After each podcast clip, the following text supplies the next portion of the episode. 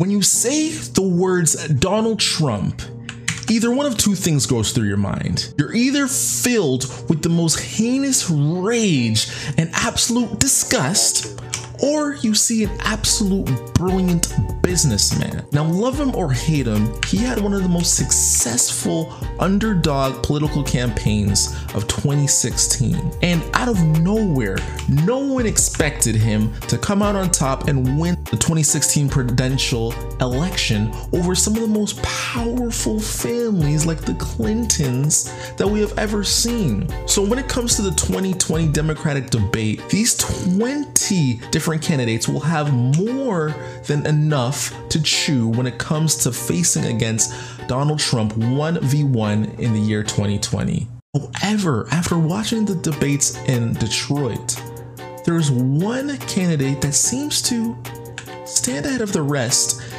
and in my opinion, he's actually now the favorite to win. Now, I'm talking about Andrew Yang. Now, although he may be down in the polls for now, I have four reasons and why Andrew Yang will win the presidential candidacy for 2020. Now, make sure you stay to the end to see the four reasons because I think you'll agree with them more than you think. And of course, if you don't, let me know in the comments below. Let me know who you're going for right now, and let's see if you'll agree with me by the end. By the way, my name is Fly Stu, and you're listening to the Uneducated Investor Podcast. This is a podcast where we mix pop culture with business, and we try to mix the two in a little, little flirty tango. Now, if you like this video, make sure to drop a like and subscribe and turn that notification bell on. We post three videos a week, and I hope we get better at investing together. So, Andrew Yang is an up and comer presidential candidate that seems to just be absolutely on fire lately. Now, Andrew Yang has proposed a policy where he's planning to give $1,000 every month to every American citizen. Now, this concept of universal basic income isn't new, and he's calling it the freedom dividend because, quite frankly, it kind of sounds cooler to most people, and most people are on board for that. Now, the reason why I think he's going to be the favorite to win the presidential candidacy in 2020 is because of four reasons. And the first one is how he actually plans to fund this $1,000 for every American. Because let's face it, that's really expensive. That's a lot of money. I mean, how many Americans realistically are over the age of 18 in America? That's a lot. And this has been one of his major criticisms of UBI and his major criticisms of his plan. So, what he is proposing is to have something called a VAT tax, a value added tax. Essentially, every time value is created in a good, you get tax on it. So, let's give an example of what this means. Picture three different companies the first one is a mining company, the second one is a steel company, and the third one is a car company.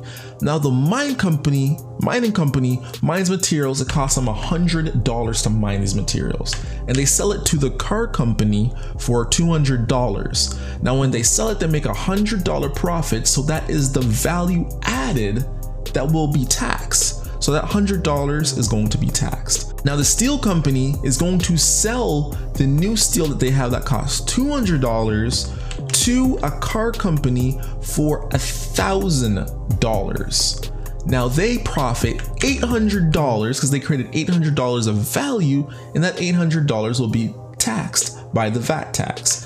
Now, of course, the consumer at the end will buy it from the car company for a thousand dollars, a thousand to keep it simple, and this will be a profit of $800, and that $800 will be taxed by the VAT tax.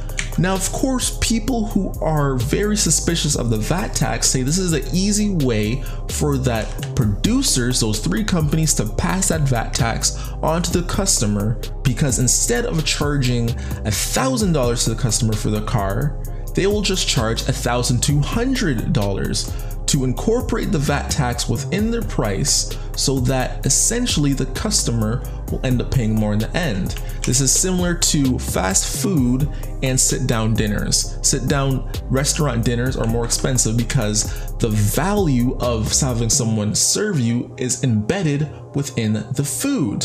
Whereas fast food, they can do it cheaper because they don't have to pay waiters and waitresses. Now, the, what makes Andrew Yang's VAT tax so great and the reason why they're implementing it all over the world, a bunch of different countries already have it, is that you can do this differently on different goods. The more luxury an item is, the higher the VAT tax that Andrew Yang will charge. So we know that yachts and luxury hotels are realistically only being bought by the 1%, maybe the 5% if they want to spurge, but mostly the 1% is only buying these yachts and really upscale condos. So if you have a VAT tax of 15% on that, it's really easy to have those luxury items affect the highest tax bracket of people. Whereas something like apples and oranges and diapers, things that everyone buys, everyone consumes, those things can have little to no VAT tax, which means that the lowest population of income won't be affected by this tax as much as the highest population of income which is really great because if there's one thing the rich people are great at doing, it's not paying any taxes. The way our tax system is set up, it's set up purposely so that the rich people won't pay taxes. Now, if you look at my screen real quick, now if you look at my screen real quick, I want to show you something. And this is one of those things where this is one of those things that people have a misconception of how everything happens. So if you look at my screen real quick, you will see this is a very notable, you've probably already seen this. This is essentially income tax brackets. So a lot of the average people see this and they're like, oh, when you're making over half a million dollars, you pay around 37% tax for your federal tax and for your state tax if you're making over 200,000, you're paying 6%. If you're making over a million, you're paying 8%. So a lot of people see this and they're like, wow, you know, the richest people are paying around 50% in taxes. However, the thing that us as average people we overlook is that the rich people, that's the top 1% and 0.1%, make their money not as salary income, but make most of it as a business income and, of course, as capital gains from their stocks. So that is taxed at different rates. Someone who owns a business can have a lot of tax deductions, which is why Warren Buffett famously says that he pays less in taxes than his secretary. Now, the second reason why Andrew Yang looks like to be the favorite after these debates is that he has a message that talks to middle America. Now, what a lot of people get wrong about Donald Trump is the reason that he won wasn't because he was saying the most racist things that came to his mind. It wasn't him talking about necessarily keeping Mexicans out, but it was about him answering problems that middle America faces that a lot of candidates just aren't talking about. Immigration doesn't affect New York, it affects the lower states where Mexicans are getting in. So talking about issues that affect them, of course, help them and make them want to vote. If you're in middle America and you're in a place where jobs are leaving, if you're in Detroit and you're seeing car manufacturers shutting down, you're seeing coal jobs disappearing in the middle of states, which is causing this massive unemployment there and massive opioid epidemics because when you get laid off, you get discouraged, then drugs are just so easy for you. Donald Trump talks to that audience and he doubles down in saying, Make America great again. We're going to get your jobs back and stop giving all these jobs to China, which is what these people need and want to hear.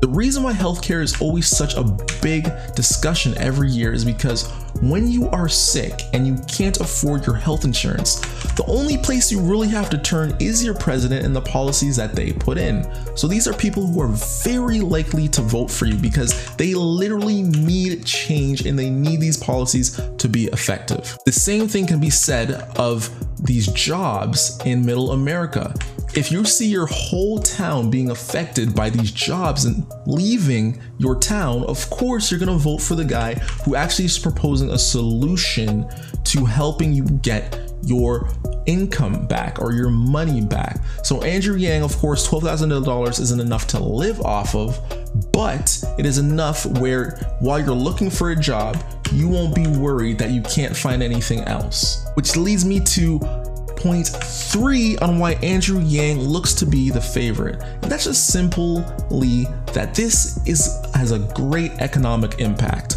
Now, in the past, we were taught something called trickle down economics. And this was a thought where if you give businesses more money, you have them pay less in taxes, they will hire more workers, which is great for the economy.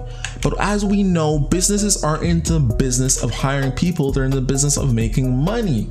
So, what happens is you get companies like Amazon and Facebook who have little to no employees, and the people who work there are rich, but they have no incentives to hire more people because it doesn't necessarily make them more money.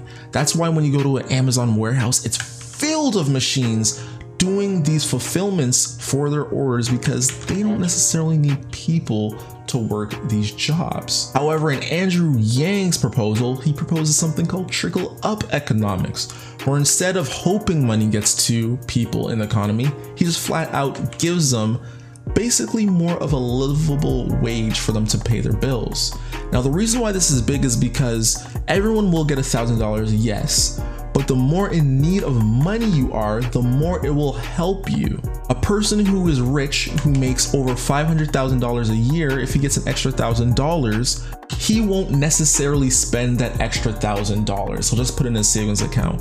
Whereas someone who is living paycheck to paycheck, who has bills accruing and being bigger and bigger, will be more likely to spend that $1,000 week to week which will bring it back to the economy, have that money flow go around, and actually make the economy much, much better. Think about it. If you own a pizza shop and everyone's getting an extra thousand dollars, you're gonna sell more pizza.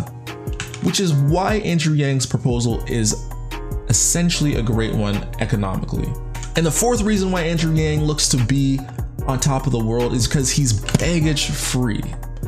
Elizabeth Warren said she was half native essentially. Turns out she's less than 1%, which a lot of people are really mad about. Joe Biden, of course, helped get the crime bill enacted, and this crime bill put a lot of black people away in jail, which a lot of people are mad about. Kamala Harris is a prosecutor, and she also put a lot of black people in jail when she was a prosecutor in New York, which is a lot of people are mad about. And Bernie Sanders just looks really old. And if we know one thing about Donald Trump, we know he comes with the jokes. So if Bernie and him go on the one, you can bet those old jokes are going to be crazy. Andrew Yang, on the other hand, he has a successful business under his belt with Venture for America, which is essentially a business that helped create jobs in different cities. And coming from two parents who were very academically gifted themselves, his dad passed a bunch of patents. He comes from a family and a background where nothing essentially crazy has come out about him yet. So even though he's an underdog and doesn't have any political experience, well, now that there's no political experience that can be used against him. He didn't vote for any bills that locked a lot of people up that were controversial. He didn't send anyone to war in Iraq. Or he didn't have this Benghazi controversy behind him. Essentially, he has a clean slate, which is kind of a positive for him. Now, there is one big thing in why Andrew Yang is actually vulnerable to lose, and this thing could cost him. You see, one of the one, him versus Donald Trump, he matches up very well. They talk to the same audience, but Andrew Yang comes off more reasonable, which means one versus one, I have no doubt in my mind he'll beat Donald Trump. It's a cake wash. A car wash? A cake eat? a bake off. I don't know what that expression I'm trying to go for, but it's not going to be that hard for him to beat him one for one. The problem is the primaries, and this is because of one big thing called name recognition. You see, a lot of average people, a lot of average Americans don't have time to go and research about all the candidates. They're gonna just go and vote, and they're gonna vote on someone that they've heard of or someone that they know and sounds like a great candidate. So when they go to the polls and they see Elizabeth Warren's name there, they're just gonna vote for her because they don't have time to really research themselves. Of course, Andrew Yang is going on absolute fire on YouTube However, there's a lot of people who are 40 years and older who don't go on YouTube that much and get a lot of their information off CNN or Facebook. So that's why these primaries are so important because these debates are a lot of people's first time ever actually seeing Andrew Yang. So he has to build a name for himself while a lot of people like Kamala Harris, like Joe Biden, they already have names that they've built, which allows them to do much, much better much early on. But at the end of the day, that's just my opinion of the four things that I think will really help Andrew Yang win. Have I swayed your opinion? Because for me, it's almost a sure bet. I'd say 80% chance that he has to win in the whole thing. But let me know who you guys like in the primaries. Do you believe that Andrew Yang will win, or who do you think will win? Let me know. Are you going for Kamala Harris? Are you going for Buttigieg? Buttigieg? Why is his name so hard to say? Are you going for Warren Buffett, Bernie Sanders? Let me know in the comments below. Who do you think will win? Make sure to like this video because it takes so long to make. And literally, I recorded this video and I swear to you, my computer turned off. I almost cried on the inside. But I recorded it again because this is just something so fascinating and I want to create a discussion. So let me know who you guys like in the 2020 primary debates. Who do you think will win the whole thing? Will Donald Trump come back and win it again? Let me know in the comments below. As always, the best, most brightest investors are the uneducated ones. Why is that? Because the uneducated investor, they never stop learning. We put out videos Monday, Wednesday, and Friday, three times a week. Make sure to subscribe, hit that notification bell, and we, Flight Crew, have to take off.